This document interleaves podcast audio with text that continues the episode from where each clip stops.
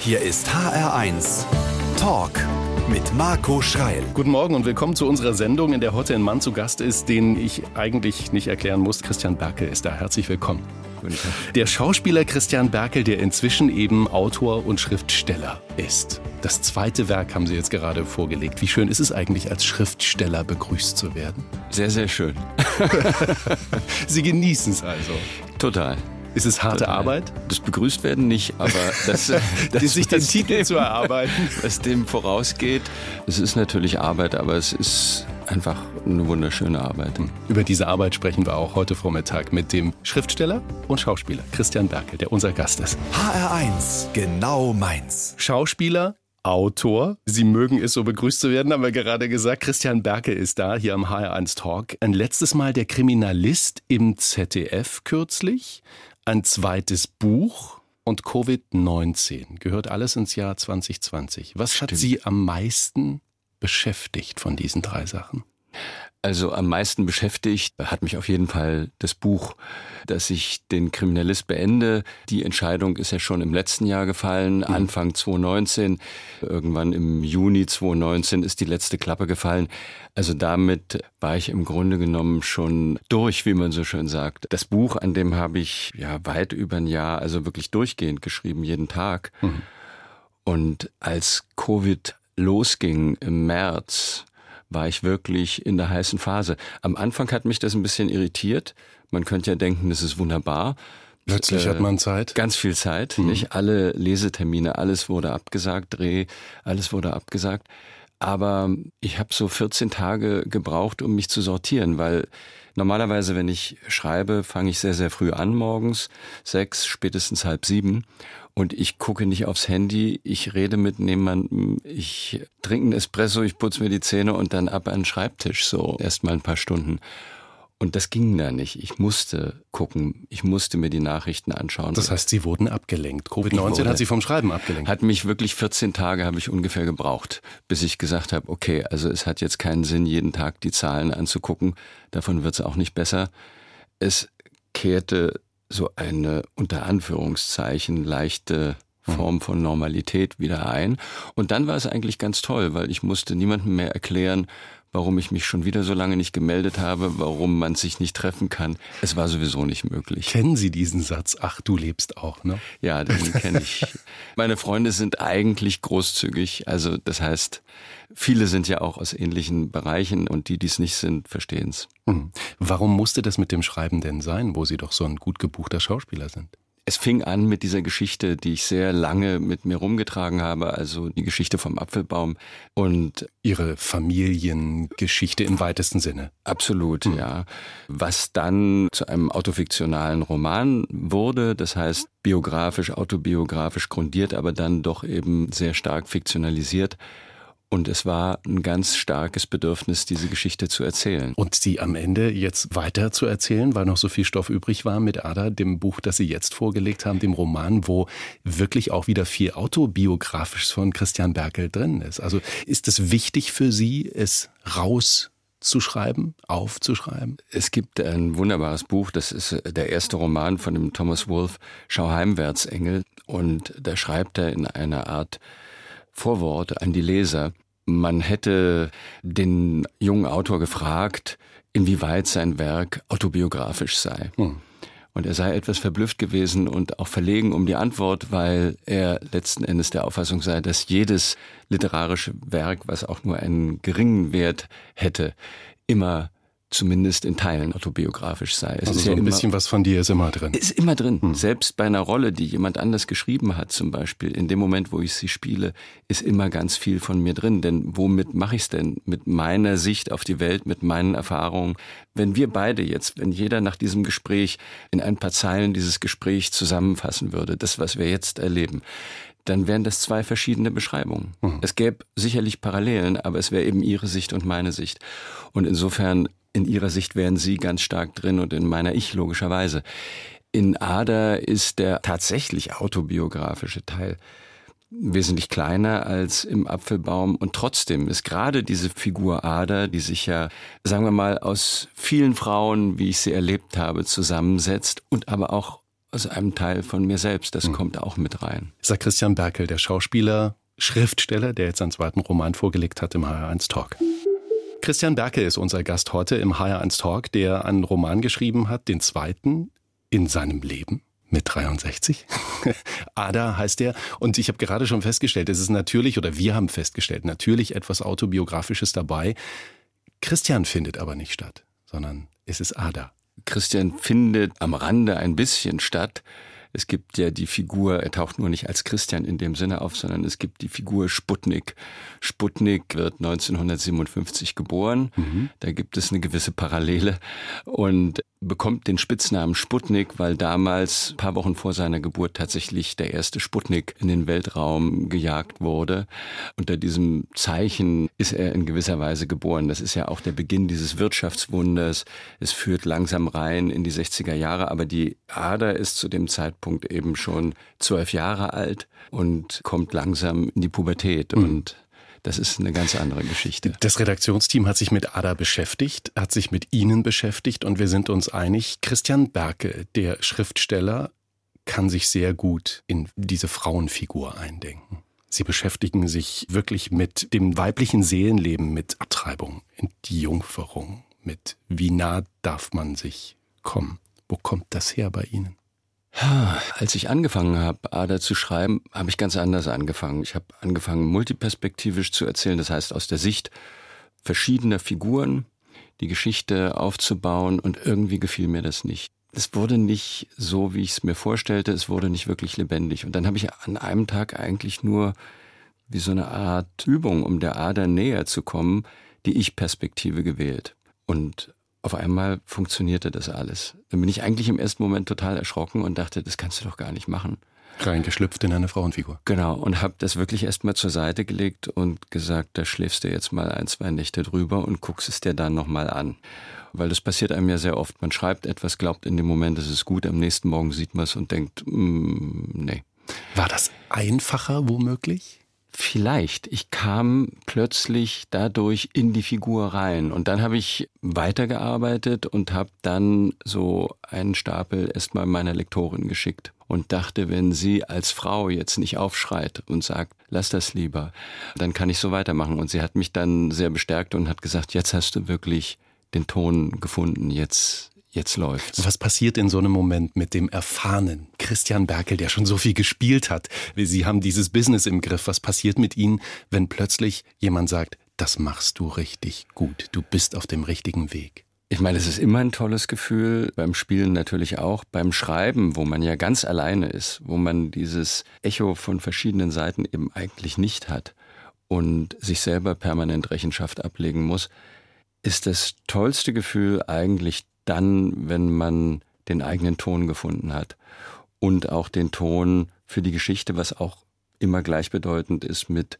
der Perspektive. Das ist die größte Arbeit, finde ich. Christian Berke ist da, der Ada geschrieben hat, sein zweiter Roman. Drei Exemplare hat er Hand signiert, die können Sie später bei uns in der Sendung gewinnen. Der HR1 Talk ist hier. HR1 Talk. Mit Marco Schreider und mit dem Schauspieler und Autor, Schriftsteller Christian Berkel, der gerade sein zweites Buch vorgelegt hat. Ähm, vergangenes Wochenende ist in Frankfurt Buchmesse gewesen. Ähm, wie, wie ergeht es Ihnen eigentlich? Wir haben vorhin über Covid-19 gesprochen, über die Tatsache, wie es Sie beschäftigt hat.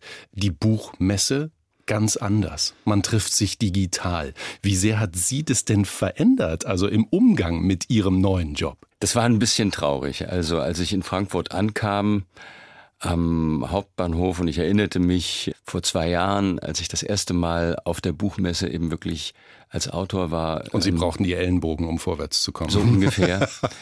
und man merkte, die ganze Stadt war von diesem Buchfieber gepackt und das hat ja was unglaublich Schönes.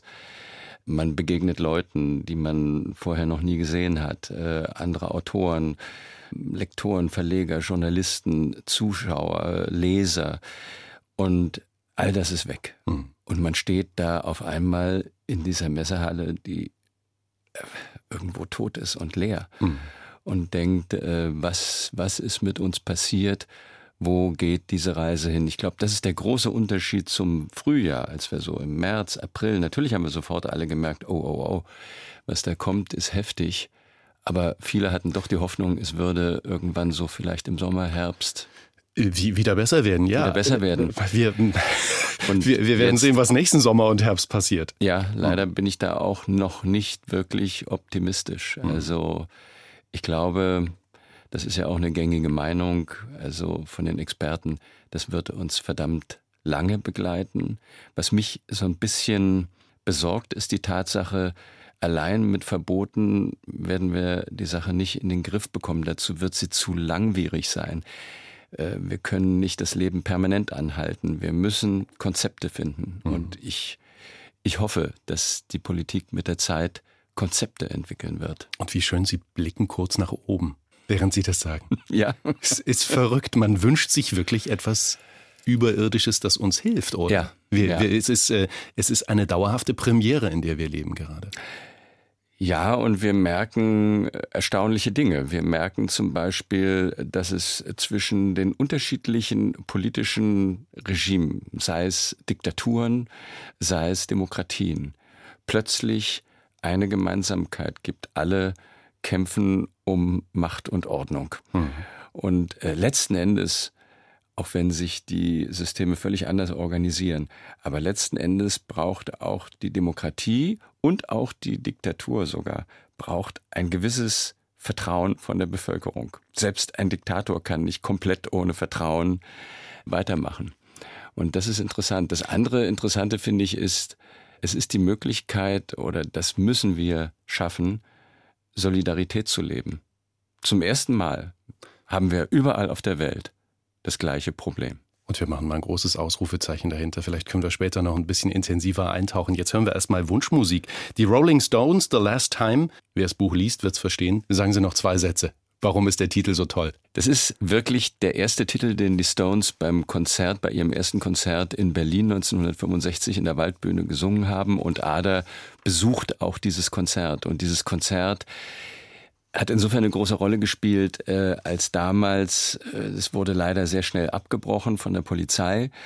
Und das hat dann auch durchaus zu äh, Vandalismus von Seiten der Fans geführt. Und die ältere Generation hat sich irrsinnig darüber aufgeregt. Und wenn man sich das von heute aus anschaut, ist man doch etwas überrascht, dass diese Generation, die gerade 20 Jahre vorher ganz Europa in Schutt und Asche gelegt hatte, nicht zwei U-Bahn-Waggons umgekippt, ganz Europa, sechs Millionen Menschen, sechs Millionen europäische Juden ermordet hatte, sich nun darüber auf einmal so aufregte. Und diese junge Generation, die wollte raus, genau wie die Ader, die wollten raus aus diesem Schweigen, aus diesem Nicht sprechen können. Wunschmusik für Christian Berke, The Rolling Stones, The Last Time.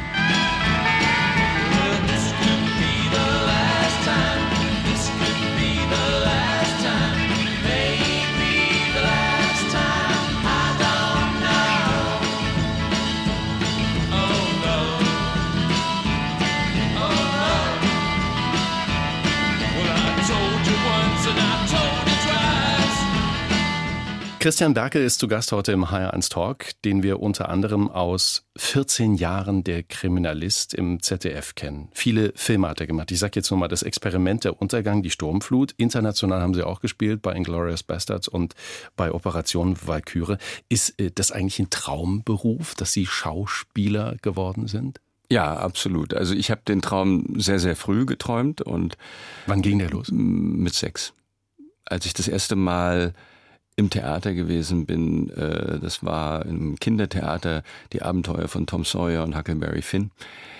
Da war es sofort um mich geschehen. Äh, ich ich habe diese Möglichkeit gesehen, in andere Welten einzutauchen. Und damals, ganz naiv natürlich, ich habe gedacht, die Leute, die da oben stehen, die machen das alles. Äh, also, also die sind das wirklich. Die sind das wirklich oder die haben das erfunden, habe ich hm. gedacht. Ich wusste ja nicht, dass es Regisseure gibt. Ich wusste nicht, dass es Autoren gibt. All das wusste ich nicht. Ich dachte, wenn die das da oben spielen, also ich habe nicht gedacht, die sind die Figuren. Das war mir schon klar, dass sie das spielen, aber ich dachte, die erzählen mir diese Geschichte, also haben sie das auch alles erfunden. Hm. Das kam erst sehr viel später, dass ich begriff, dass da auch noch andere Leute beteiligt sind. Sie haben ja relativ zeitig dann auch angefangen, wirklich zu spielen, mit 19, wenn mich nicht alles täuscht. Wer, wer, wer hat Sie denn an die Hand genommen? Also wer hat denn diesen kindlichen Traum erkannt und umgesetzt? Habe dann sehr früh angefangen, in Frankreich schon. Ich bin ja mit 14 nach Paris, bin dort zur Schule gegangen, habe dort dann auch schon Schauspielunterricht genommen. ich brannte so sehr dafür, das habe ich mir immer alles selber organisiert. Ich habe die Leute angeschrieben, ich habe die genervt, ich bin dahin gegangen. Als ich dann zurückkam mit 16 nach Berlin, habe ich dort äh, neben der Schule weiter Schauspielunterricht genommen, habe meine Prüfungen parallel abgelegt und als ich das Abitur, also beziehungsweise ich habe dann das französische Abitur gemacht, das BAC, ähm, machte, beziehungsweise drei Monate davor hatte ich schon meine Abschlussprüfung in der Tasche. Mhm und äh, fing dann auch während des Abiturs schon an, meinen ersten Film zu drehen und dann ging es ans Theater. Das heißt, Sie waren fleißig? Ja, wobei ich das gar nicht so erlebt habe. Fleißig sein, arbeiten, das, das klingt ja immer so, als würde man bestimmte Pflichten erfüllen. Die Frage ist ja nur, wie erlebt man das? Und ich habe das immer als einen unglaublichen Luxus erlebt. Ich kann und darf das machen, was ich was mir wirklich Freude macht, was mir, was mir viel bedeutet und ich kann davon auch noch leben. Mhm. Also ich muss gar nicht darüber nachdenken, was mein Hobby ist oder so. Äh, ich, ich, ich habe die Dinge, die ich gern mache, zu meinem Beruf gemacht. Und wenn man sie jetzt liest, muss ich sagen, ähm, und eben diesen, diesen einfühlsamen ähm, Menschen irgendwie hinter diesen Worten spürt und weiß, dass sie häufig spielen, der Schurke, der Offizier, wenn es international ist, ja. ähm, dass sie Helmut Schmidt sind, ja, ja. Dann, äh, dann muss ja die Frage gestattet sein, wie, wie sehr sie sich verändern müssen für das, was sie dann da spielen. Was heißt verändern? Man muss ja nach diesen Ecken in sich selbst suchen. Hm. Also so wie ich, um zum Beispiel die Ader zu schreiben oder aus ihrer Perspektive zu schreiben, äh, eben auch nach den weiblichen Anteilen in mir selbst suchen muss, mich denen öffnen muss. So muss ich äh, bei anderen Figuren, nehmen wir Helmut Schmidt, der ja äh, eine enorme Disziplinfigur auch gewesen ist. Hm. Aber man muss immer auch nach der anderen Seite suchen. Also wenn jemand so diszipliniert lebt, dann ist da auch etwas, was diszipliniert werden muss. Hm. Das heißt, wenn ich kein inneres Chaos bewältigen muss, dann brauche ich auch gar nicht so viel Disziplin. Dann mache ich ja meine Sachen einfach so. Und offensichtlich haben Sie es ja sehr gut gemacht, weil Helmut Schmidt durften Sie gleich zweimal spielen. Einmal in Mogadischu und genau. einmal in der Sturmflut. Was hat Sie be begeistert, fasziniert? Erstmal vielleicht so, wie ich mich der Figur genähert habe, natürlich das, was jeder weiß. Er hat ungeheuer viel geraucht. Er hat andauernd Cola exzessiv getrunken. Er hat Tabak geschnupft. Also das hat ja alles was Rauschhaftes. Das ist ja mhm. eigentlich das Gegenteil von Disziplin, nicht? Ähm, Sie sagen gerade nicht. Das hat Herr Schmidt auch gesagt, nicht? Ja, also schon sein. tauchen Sie ein. ja, kann sein. Nicht? Das ist einem manchmal gar nicht so bewusst. Loki, wir nehmen noch eine Zigarette, nicht? Ja, ja. Und dieser Gegensatz, das hat mich sehr angezogen. Dann hat mich sehr fasziniert in dieser ganzen RAF-Zeit.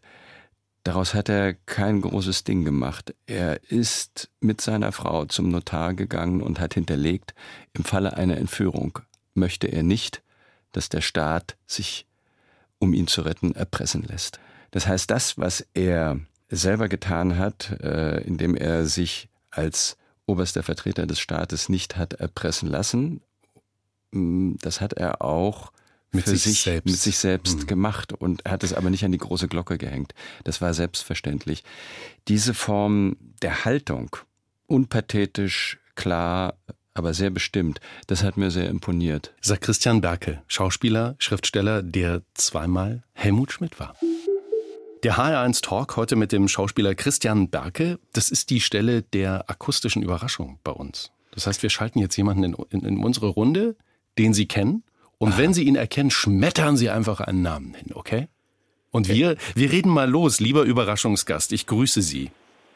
Ja, hallo. Hallo Christian. Was bedeutet das? Er weiß noch nicht, wer Sie sind. Was bedeutet das für Sie eigentlich, lieber Überraschungsgast, mit Christian Berkel zusammenzuarbeiten? Ja, ich will ihn gar nicht so lange in Unklarheit lassen, aber ich kann nur sagen, wir haben in Hamburg einen sehr, sehr wichtigen Film über die Polizei gedreht. Äh, da ging es um die Gewaltanwendung von äh, Polizisten an Tom äh, Bohn. Lieber Thomas Bohn, Regisseur, er hat es wörtlich genommen. Er hat einfach reingesprochen. Das ist gut so. Ähm, ja. Sie, Sie zwei, ähm, Herr Bohn, Sie sagen gerade, Sie haben einen wichtigen Film in Hamburg gedreht, wo es um die hessische Polizei ging. Richtig. Wir haben ja damals eine ähm, relativ heftige Situation in einer Polizeivernehmung gehabt Da wurde der Junge von Metzler entführt und ähm, da hat ein Polizist äh, sozusagen Folter angewandt, um das Versteck dieses Jungen zu erfahren. Das war eine Anregung dann vom NDR, da mal einen Film draus zu machen. Und äh, ich habe mich damals sehr gefreut, dass ich Christian gewinnen konnte für die Hauptrolle. Hm. Warum wollten Sie ihn haben? Was, was konnte er in diesem Fall? Die, dieser Fall ist nicht nur in Hessen, aber selbstverständlich hier bei uns ein, ein großer Fall gewesen. Jakob von Metzler, äh, der stellvertretende Polizeipräsident Daschner, diese Frage, wie sehr kann ich mh, drohen, um etwas Gutes zu tun? Wieso war in diesem Fall für Sie als Regisseur Christian Berkel die perfekte Besetzung? Weil er einfach eine unglaubliche Vielschichtigkeit als Schauspieler hat. Ne? Ich sage jetzt nicht hatte, er hat es ja immer noch. und damals äh, war das eine, eine ganz wesentliche Frage, wen kann man besetzen, der diese, ähm, diese Range hat nicht, als Schauspieler. Es gibt ja nun wirklich sehr viele gute Schauspieler in Deutschland und es gibt auch sehr viele, die eine ordentliche Range haben. Und da gehörte Christian zu und wir haben uns ja äh, dann auch getroffen und haben einfach mal geredet, wir zwei. Es waren noch zwei andere Kollegen hm. im Gespräch. Und äh, Christian war für mich äh, sofort sehr überzeugend und wir haben uns vorher nicht gekannt. Wir sind uns aber dann auch in dem Gespräch sehr schnell nahe gekommen und wir haben gemerkt, dass wir das Professionelle beide sehr schätzen, beide auch das Emotionale sehr schätzen. Und wir haben am Set dann auch gemerkt, dass das voll aufgegangen ist. Ich habe also sehr, sehr gerne mit ihm da gearbeitet. Hm. Haben Sie eine Erklärung? Wir haben gerade schon über, über Ada, seinen Roman gesprochen, über die, die weibliche Hauptfigur, in die sich Christian Berkel ähm, quasi reingestülpt hat, um seine Geschichte zu erzählen, die er erzählen möchte. Haben Sie eine Erklärung, ähm, wieso er das so gut kann? Wieso ist er so feinfühlig? Also das äh, hängt, glaube ich, dann doch von seinen Eltern und auch dem mit äh, zusammen, was er mitgekriegt hat, nämlich eine hohe Sensibilität. Das ist ja eine unglaubliche Qualität. Ich gehe davon aus, dass eigentlich jeder, der gut schauspielern kann, diese Sensibilität hat, weil das äh, sich hineinversetzen in andere Rollen ist ja auch wichtig. Ist ja gar nicht immer so wichtig, dass es immer die eigene Rolle ist, nicht, dass er als Mann sich dann eben als Mann fühlt, sondern er muss sich auch, wenn er mit einer Frau spielt, natürlich in die Gefühle dieser Frau hineinversetzen können, mhm. um eben äh, äh, als, als Akteur dann richtig äh, auf sie einzugehen. Christian ist ein sehr sensibler, ein sehr straighter und ein, ein sehr äh, bewusster Mensch. Und ähm, das ist eigentlich eine Voraussetzung dafür, um wirklich kreativ viel leisten zu können. Er hört zu, und äh, ich erröte hier äh, auf der anderen Seite fast so stark wie das Rotlicht. Äh, Ach, das glaube ich dir nicht. Sendung, lieber Tom. Nein, Nein aber ich, ich kann das wirklich nur äh, zurückgeben. Das war eine, eine ganz, ganz tolle Zusammenarbeit. Und das Besondere an dieser Figur war ja, äh, äh, jemanden spielen zu dürfen, der diese Ambivalenz mitbringen muss. Also auf der einen Seite die Frage, was mache ich, um dieses Leben zu retten? Er entscheidet sich tatsächlich für den Weg, äh, also Folter wäre vielleicht ein etwas zu großes Wort, aber Androhen. Das Androhen äh, von Folter. Und wir haben wahnsinnig viel darüber geredet. Was ist eigentlich der richtige Weg? Mhm. Darf das legal sein oder nicht? Ich würde immer sagen, und Tom war, glaube ich, auch der Meinung, nein, legalisiert werden darf sowas auf gar keinen Fall. Und die Frage aber wir ja, wünschen darf es bestraft uns, werden? Ja, aber wir wünschen uns jemanden, der äh, bereit ist, um Leben zu retten, diesen Weg des zivilen Ungehorsams zu gehen. Hm. Also das sozusagen auf seine eigene Kappe zu nehmen. Das ist schön, dass wir da nochmal drüber reden konnten. Dieser Film aus 2006, ich glaube, man kann sich den immer irgendwie wieder angucken. Christian Berkel spielt und äh, Tom Bohn hatte Regie damals. Ähm, Herr Bohn, ganz schnell noch, ich weiß, äh, Tatort, damit kennen Sie sich aus. Er macht jetzt den Kriminalisten nicht mehr, also vielleicht hat er Kapazität. Der wird doch ein toller Tatortkommissar, oder? Also Christian, Christian weiß es ja. Ich habe ihm das schon damals gesagt. Ne, da hat er noch gar nicht den Kriminalisten gespielt. Da habe ich ihm gesagt, Mann, Christian, du wärst der ideale Tatortkommissar. Und das lassen wir einfach mal so stehen und lassen ihn drüber nachdenken, oder? Ich fände das wunderbar. Ich weiß nicht, ob der Hessische Rundfunk noch Kapazitäten frei hat, aber wenn Christian spielt, Anruf genügt, ich komme. Wir, wir, geben es weiter. Lieber Tom Bohn, herzlichen Dank. Schönes Wochenende. Gerne. Vielen Dank, Tom. Tschüss. So, bei uns gibt es jetzt um elf die Nachrichten, dann reden wir weiter. Und der Hinweis ähm, für alle, die sich womöglich jetzt erst eingeschaltet haben, dieses Gespräch in ganzer Länge gibt es nochmal zum Nachhören in der ARD Audiothek. Da gibt es den HR1 Talk als Podcast. Und unser tolles Gespräch machen wir gleich weiter. Christian Berke. HR1 Talk. Und mit dem Schauspieler Christian Berkel, der jetzt ein zweites Buch geschrieben hat. Sein Roman heißt Ada. Was lesen Sie eigentlich gerade selbst? Das interessiert mich. Ich habe gerade gelesen von Ivan Krastev. Jetzt muss ich mal ganz kurz nachdenken. Der Titel ist, glaube ich, ist heute schon morgen und also ähnlich. Also das ist ein schmales Buch, geschrieben, glaube ich, so im April, Mai. Hm über die Covid-Situation. Was macht das mit unserer Gesellschaft? Was macht das mit uns? Ist einer der entscheidenden politischen Denker im Moment ein ganz faszinierender Kopf. Das mhm. habe ich gerade gelesen und im Moment lese ich von Delphine de Vigan eine wahre Geschichte. Ein Roman über die Grenzen zwischen Wirklichkeit und Fiktion, der fast thrillerhafte Aspekte annimmt. Das ist die Geschichte einer Frau, die einen sehr großen Erfolg gehabt hat, also hat sie auch wirklich gehabt, diese Autorin, mit dem Roman, der davor lag und der eine Familiengeschichte ist oder die Geschichte ihrer Mutter eigentlich. Und nun lernt sie beim Signieren von Büchern einen Tag später eine Frau kennen. Und zwischen ihr und dieser Frau entspinnt sich etwas ganz Merkwürdiges. Und schon macht Christian Berkel, der gerade ein Buch vorgelegt hat, Werbung für ein ganz anderes Buch. So schnell kann es gehen im ja. Leben. Christian ja. Berkel ist zu Gast im HR1 Talk noch bis 12. Wir sind beim Fragebogen. Der Schauspieler Christian Berkel ist im HR1 Talk. Das ist total einfach, weil ich liefere so Halbsätze und Sie machen sie bitte zu Ende. Okay. Mein liebstes Privileg als bekannte Person ist. ähm, der Rückzug. Das müssen Sie erklären. Naja, äh, wie heißt es so schön? Ich glaube, Martin Walser hat es mal gesagt, nichts ist ohne sein Gegenteil wahr. Also man erlebt sozusagen, das ist ja auch toll, äh, das Bad in der Menge, man, ähm, das wäre ja Quatsch zu behaupten, man würde als Schauspieler nicht erkannt werden wollen. Natürlich will man das, ist ja auch ein Ausdruck dafür, dass man mit seiner Arbeit ankommt. Aber gleichzeitig brauche ich natürlich diesen Rückzug, um äh, die Akkus wieder aufzufüllen, um auch wieder ähm, den Kopf zu öffnen, die Emotionen zu öffnen, diesen Raum, in dem ich wieder was Neues machen kann. Mhm. Ich hasse es, wenn Leute unbescheiden sind, egoistisch sind und sich nicht bemühen, ihr Bestes zu geben. Mein liebster Ort ist meine Familie.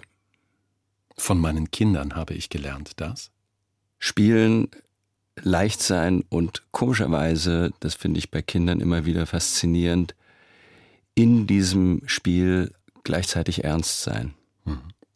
Das Schwierige an der Demokratie ist die Auseinandersetzung. Jetzt kommt was ganz Wichtiges. Da warten die Stammhörer des HR1 Talk drauf. Ein halbes Pfund Butter kostet ungefähr ein halbes Pfund, äh, äh, ja, kommt drauf an, zwei Euro, Komma. Mhm. Beim Essen Fisch oder Fleisch? Beides. Süß oder herzhaft? Eher herzhaft. Der liebste Gin in meiner Sammlung ist? äh, wechselt immer so ein bisschen, manchmal Windspiel und manchmal Stauffenberg. Okay, die zwei Marken lassen wir jetzt einfach so stehen, aber mal über Gin zu reden. Ich weiß, Sie haben eine ganze Sammlung bei sich zu Hause. Ja. Hab ich mir zutragen lassen. Stimmt. Ähm, was ist so toll für Sie an einem guten Gin? Ah, es ist so. Hm, ich weiß nicht, es ist so, so, so, so frisch, es ist so erfrischend äh, ich habe gar nicht so, ich trinke dann nicht so viel. Ich trinke einen, vielleicht auch noch einen zweiten Mal an manchen Abenden, aber es ist ein wunderbar geselliges Getränk. Ich sag manchmal, es hat was von einem Parfum. Man, äh, ja, auch. Äh, an einem Tag mal so und an einem Tag. Ja, ja, ja. Hm. Blumenwiese oder Skipiste? Tja, ich würde jetzt gerne oder normalerweise würde ich sagen Skipiste, aber seit ich mir auf sehr unangenehme Weise das Bein gebrochen habe, fahre ich leider nicht mehr Ski. Wie lange ist es her? Mm, das ist jetzt sogar, ja, das war 2012. Ja, 1. Januar, glaube ich. Oder 2. Januar 2012 und war wirklich sehr fies. Tom Cruise. Ein Energie- und Disziplinbündel. Also es hat mich sehr fasziniert, mit welcher Leidenschaft und Kraft auch er diese Arbeit angegangen ist und dabei gleichzeitig immer so ein bisschen die Mutter der Kompanie war. Das heißt, er hat unglaublich darauf geachtet, dass alle optimale Bedingungen vorfinden, um ihr Bestes zu geben. Weil er bei Operation Valkyrie auch Produzent war, glaube ich, ne? Ja, ich glaube, das ist ja in irgendeiner Weise immer. Er ist ja hm. der, der einzige Schauspieler, soweit ich weiß, weltweit, der auch äh, Mitinhaber eines Studios ist. Hm. Wie nah kommt also United, man, wie, United wie nah kommt man diesen Superstars eigentlich? Wenn Sie in so einem internationalen Film mitdrehen, wie muss ich mir das vorstellen? Dürfen Sie den einfach so ansprechen? Darf man mal am Trailer klopfen und sagen, hi Tom? Ja, also an, an Trailer klopfen, das macht man natürlich nicht. Das mache ich auch äh, in Deutschland nicht, weil da ziehen hm. sich die Leute ja zurück, wollen sich konzentrieren. Aber äh, bei ihm war es ganz einfach so, er hat eigentlich den Kontakt zu den Kollegen immer gesucht. Er hat äh, kriegte man einen Anruf von seiner Assistentin und äh, Tom lädt heute Abend zum Essen ein. Dann waren, war man mit ein paar Leuten, anderen Schauspielern aus dem Film und ging gemeinsam essen. Er war sehr, sehr offen und kommunikativ. Also er wollte natürlich auch, glaube ich, weil er eben einen Deutschen spielte, er wollte ganz viel über Deutschland wissen. Er wollte, glaube ich, begreifen, äh, wo der Unterschied liegt. Und das ist ja ein sehr großer Unterschied zwischen Amerikanern und Deutschen. Ich würde gerne noch wissen, zu Hause Hausschlappen oder Straßenschuhe? Äh, ja, Schlappen so, ja. Oder barfuß. Barfuß ist schön, ja, ja, ja das ja. höre ich ganz selten. Aber barfuß ist doch wirklich ein Genuss, oder? Ihr Musikwunsch Nummer zwei. Yves Montand, spreche ich das richtig aus? Völlig richtig. La Bicyclette. Wenn man es hört, jetzt gleich ein absoluter Klassiker. Sie können erklären, warum Sie den Klassiker ausgewählt haben? Also erstmal liebe ich das französische Chanson sowieso. Yves Montand ganz besonders. La Bicyclette ist eigentlich die Geschichte des ersten Verliebtseins, wo man aber noch nicht so ganz sicher ist. Vielleicht will man auch lieber mit den Kumpels sein, vielleicht traut man sich auch noch gar nicht so richtig. Und äh, gleichzeitig hat es auch hier wieder natürlich viel mit Ada zu tun. Ada kommt mit ihrer Mutter aus Argentinien zurück, spricht gar kein Wort Deutsch, hat nur Spanisch gelernt, ist neun Jahre alt, hat neun Jahre auf ihren Vater gewartet, hat sich einen Mann vorgestellt, wie der wohl sein könnte, und auf einmal steht er vor ihr mhm. Und, äh, und schenkt ihr eben ein Fahrrad. Und am nächsten Tag kommt, stellt die Mutter ihr einen anderen Mann vor, der ganz anders ist, ein Journalist, elegant, groß, gut aussehend. Und ähm, nachdem der weg ist, fragt die Mutter sie, wen hättest du denn lieber als Vater? Und dann sagt Ada, das Fahrrad, weil der andere hat ihr nichts geschenkt. Dann hören wir äh, La Bicyclette, habe ich gerade rausgehört. Ja, das E spricht man also nicht. Ich spreche kein Französisch, aber ich höre sehr gern zu. Christian Berke im HR1 Talk. Christian Berke ist Schauspieler, Schriftsteller im HR1 Talk und nächste Woche wird er 63. Wie gehen Sie mit diesem Älterwerden um? Ist das, ist das okay für Sie oder wären Sie gern in der Lage, auf so ein Stopp-Knöpfchen zu drücken? Ich glaube, das ist unterschiedlich. Also es gibt Tage oder Phasen, in denen das total okay ist und man sich damit sehr wohlfühlt. Und dann gibt's Tage, wo man, ja, wo man sagt, die Zeit äh, wird kürzer. Und es ist einem relativ deutlich, dass die Zeit, auf die man zurückblickt, sehr viel länger ist als auf die Zeit, die vor einem liegt. Das ist nun mal so. Wenn wir mal über den Anfang reden, 28. Oktober 57 in Berlin geboren, in was für eine Familie sind Sie denn da reingekommen? In eine Familie, die man erstmal wegstecken muss, die man auch erstmal aushalten muss. Da war so viel Verrücktes auch nicht. Also das war auch mein Bedürfnis, das irgendwann zu erzählen. Die Eltern, die aus unterschiedlichsten Verhältnissen kamen. Der Jüdische Vater, Verhältnisse bei der Mutter? Genau, aber sehr bohemianhaft, sehr anarchistisch auch, also im wörtlichen Sinne. Das waren wirklich Anarchisten, die äh, auch dafür gekämpft haben, die Großmutter, die irgendwann im Kampf gegen Franco zum Tode verurteilt wurde, das Gott sei Dank überlebt hat, aber das waren schon unglaubliche Figuren. Dann die Mutter eben ein absolut künstlerischer Mensch, Kulturmensch, der Vater ein Arbeiterjunge, der sich hochgearbeitet hat. Also zum Mediziner, zum Arzt. Zum Mediziner, aber wirklich aus dem dritten Kreuzberger Hinterhof kam, also aus, aus sehr, sehr armen und sehr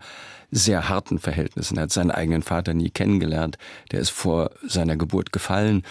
Der Stiefvater war Hilfsarbeiter, Alkoholiker, hat ständig die Familie verprügelt. Mit acht Jahren musste er schon sein, also ähm, Geld verdienen für die Familie, weil der Stiefvater das nicht konnte alleine und so weiter. Diese ganze Kriegszeit, die Trennungsgeschichten. Äh die, die Eltern, die Eltern waren getrennt, weil ähm, Mutter das Land verlassen hat. Musste, mhm.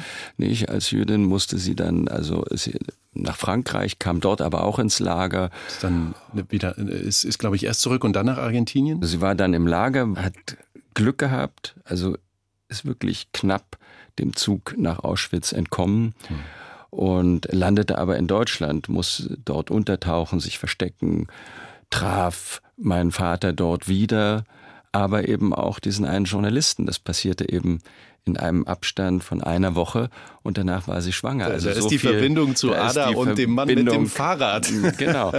Also da, da ist der reale Anteil. Und nach dem, also in diesen 60er Jahren, in denen ich ja eigentlich aufgewachsen bin, was eine merkwürdige Zeit war, eine Zeit des Schweigens. Keiner redete. Weder über, über diese Situation, die Sie mir gerade erklären, dass wer wann wie wohin gegangen ist, aus welchen Gründen, welche, aus welchem, äh, mit welchem Background wer groß geworden ist, was wen beschäftigt wurde, nicht besprochen zu Hause? Ganz, ganz wenig. Also diese Stationen kannte ich schon. Es wurde nicht darüber gesprochen, sie wurden einfach mal so kurz en passant erzählt. Hm. Was dort aber im Einzelnen passiert war, wie es war, in so einem Lager zu sein, auch mein Vater war ja dann später fünf Jahre in russischer Gefangenschaft. Über all das wurde geschwiegen, so wie in dieser ganzen Nachkriegszeit immer geschwiegen wurde. Und das ist ja auch das, wo die Ader raus will, so wie ihre ganze Generation da raus wollte. Die wollten leben. Und die Leistung dieser Generation war auch, dass sie dieses Schweigen aufgebrochen haben. Hm. Aber natürlich mit ungeheuer viel Schwierigkeiten.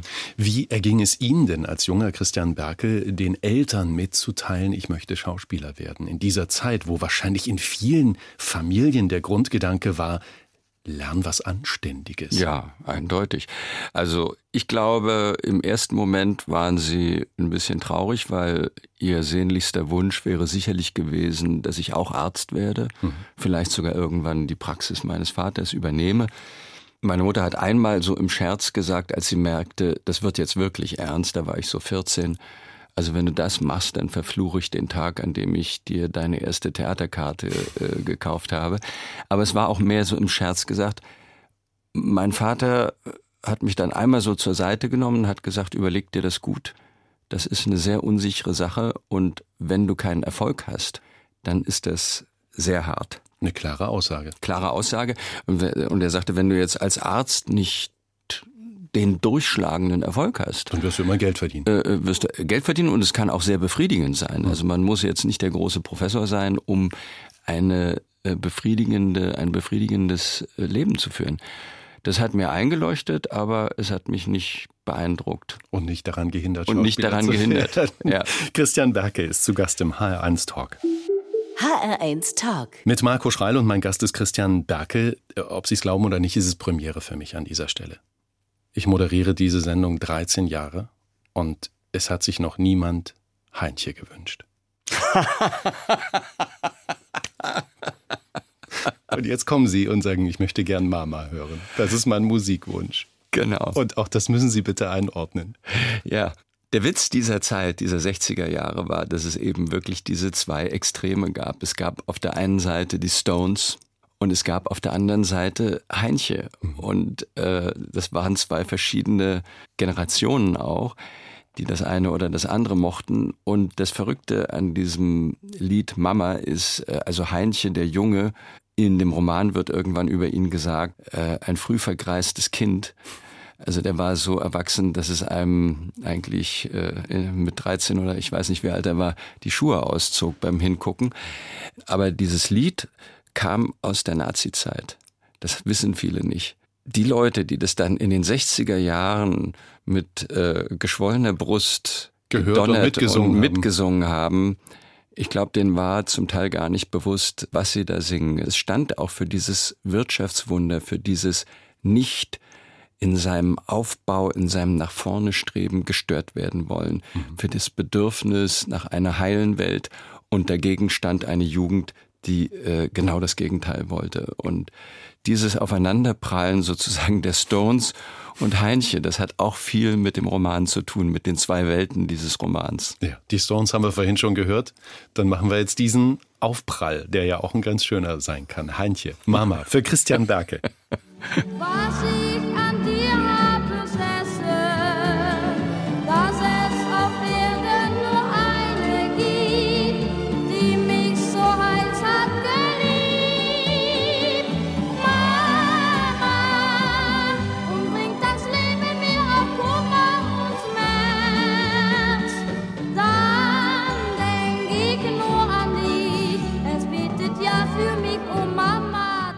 Mein Gast heute ist der Schauspieler Christian Berkel, zweimal geschieden, dreimal verheiratet. Seit 2011 mit äh, der Schauspielerin Andrea Sawatzki. Seit über 20 Jahren sind sie ein Paar. Und ganz häufig, wenn man sich auf sie vorbereitet und so ins Pressearchiv eintaucht, wird vom Traumpaar geschrieben. Ähm, wie bewerten Sie das, dieses Wort Traumpaar? Naja, das ist ja das, was andere über uns sagen und das ist natürlich eine Projektion. Wir sind ein Paar und das ist äh, für uns ist da sicherlich ein Traum in Erfüllung gegangen, dass wir das, äh, dass wir das leben können und dass wir das so leben können. Aber das heißt ja nicht, also wir erleben uns, glaube ich, nicht als Traumpaar, sondern das ist manchmal traumhaft und manchmal ist es auch weniger traumhaft, wie das so, wie das, wie das ganz normal ist. Äh, das Entscheidende ist ja eigentlich diese Liebe und diese Neugier und dieses Interesse am anderen. Äh, ich, ich glaube, eine Beziehung ist immer so gut, wie sie beiden innerhalb der Beziehung Entwicklungsmöglichkeiten einräumt. Also wenn einer akzeptiert ja, akzeptiert, was der andere tut und wie er ist, mhm. eben nicht versucht, ihn umzubiegen und zu verändern, sondern ihn so sein lassen kann und sich dafür wirklich interessiert, dann ist das ein wunderschönes Gefühl. Das Schöne ist, ich habe sie ähm, am Schlachtensee mal getroffen, auf der Gassi-Runde mit ihrer Frau und mit, dem, mit dem Hund und äh, wir haben uns beide nicht erkannt. Sie sind äh, weitergelaufen, ich bin weitergelaufen, weil man das auch einfach, finde ich, nicht macht und sagt, hallo Herr Berkel, hallo Frau Sawatzki, schön Sie mal zu treffen. Ähm, ich habe habe mich allerdings danach gefragt, und die Frage kann ich ja jetzt loswerden, worüber reden Sie, wenn Sie da so unterwegs sind? Ist das berufliches oder sind Sie da wirklich die Andrea und der Christian von nebenan, die gerade gucken, dass sie nicht in den Haufen von einem anderen Hund treten? Ja, hundertprozentig. ähm, und da muss man in Berlin gut aufpassen. äh, wir reden eigentlich, also ich will nicht sagen gar nicht über berufliches, aber meistens doch sehr kurz. Nein, wir haben so viel andere Themen, die wir letzten Endes vielleicht irgendwie in unseren Berufen verarbeiten, aber nicht im Hinblick Sie haben zwei Kinder. Sie haben, zwei, haben zwei, zwei, Söhne zusammen. Ja. Äh, meist sind es ja die Kinder, die auch Konflikte äh, Natürlich. schüren. Dass die eine sagt, wir machen das so, der andere sagt, nein, ich möchte es aber lieber so. Wie ja. haben Sie das gehandhabt? Zwei Menschen, die in diesem Beruf, wo man viel unterwegs ist, wo man sich auf den anderen verlassen muss. Wie, wie haben Sie das angestellt? Hatte einer wirklich, ich sag mal, die entscheidende Vollmacht zu sagen, so möchte ich es jetzt bitte machen? Oder haben Sie sich da echt reingeteilt? Ja, total. Also das wäre auch gar nicht anders gegangen bei uns, weil es gab ja immer Phasen, wo eben der eine da war und der andere nicht und das wechselte ja auch ständig. Am Anfang haben wir sehr darauf geachtet, dass wir nicht gleichzeitig arbeiten. Mhm. Es gab tatsächlich, wir hatten da auch ein bisschen Glück, Überschneidungen, manchmal vielleicht von einer Woche mehr, aber nicht. Also länger war das nie, dass wir wirklich mal eine Woche beide nicht da waren das war schon der Notfall oder der Ernstfall. Äh, das war uns sehr wichtig. Die Kinder mussten trotzdem mit dieser nicht ganz alltäglichen Situation zurechtkommen, aber ich glaube, das haben sie ganz gut geschafft. Und wir haben zum Beispiel jetzt in dieser Covid-Zeit, da waren wir zwei Monate ungefähr wirklich tagtäglich zusammen. Keiner fuhr zu irgendeiner Lesung unser älterer Sohn kam aus Liverpool, der studiert im Moment in Liverpool, kam rechtzeitig noch äh, Mitte März oder so zurück. Mhm. Und der Jüngere war im Homeschooling und Wer hatte Unterricht gegeben, Sie oder Ihre Frau? Der äh, ältere Bruder. Glück im Unglück. Und Sie und Sie haben gekocht. Auch das habe ich mir sagen lassen. Ja, Christian ja. Berke ist der Mann, der zu Hause kocht. Ja, also wobei äh, Früher habe ich tatsächlich mehr gekocht. Inzwischen würde ich sagen, kocht meine Frau mehr. Ich bin mehr so ein bisschen der Wochenendkoch. Also Sie äh, brauchen Zeit und ich muss alles genau, da sein. Genau, Genau. Also ich koche gern, ich, ich, ich, ich stelle mich gern äh, drei, vier Stunden an den Herd. Ich finde, das hat was Meditatives. Mache ich sehr, sehr gerne. Schön, Sie auf diese Art und Weise kennenzulernen. Christian Berkel zu Gast im HR1 Talk. Christian Berke ist Schauspieler, Schriftsteller, gerade das zweite Buch rausgekommen mit, wir haben vorhin festgestellt, eigentlich immer autobiografischen Zügen. Irgendwas ist immer in einem Buch, was man selbst mal erlebt hat. Ähm, wie viel Stoff haben Sie denn noch im Kopf ähm, in Ihrem eigenen Leben? Wie, wie, wie viele Romane kriegen wir von Ihnen noch? Das weiß ich natürlich nicht, aber äh, also auf jeden Fall ist äh, das ja der zweite Teil einer Trilogie. Also der dritte wird ich weiß nicht wann genau, aber also geplant ist er doch ein bisschen, weiß ich es schon. Er ist geplant für, für 22. Mhm. Ähm, also wenn ich diesen Zwei-Jahres-Rhythmus äh, durchhalte, der ist relativ stramm. Das klingt so nach einer sehr langen Zeit, aber zum Beispiel jetzt, wenn ich so unterwegs bin, um Ada zu promoten, dann dann kann ich nicht schreiben. Also das ist, äh, das braucht wirklich diesen Rückzug und da kann ich nicht heute hier, morgen da sein. Das funktioniert nicht.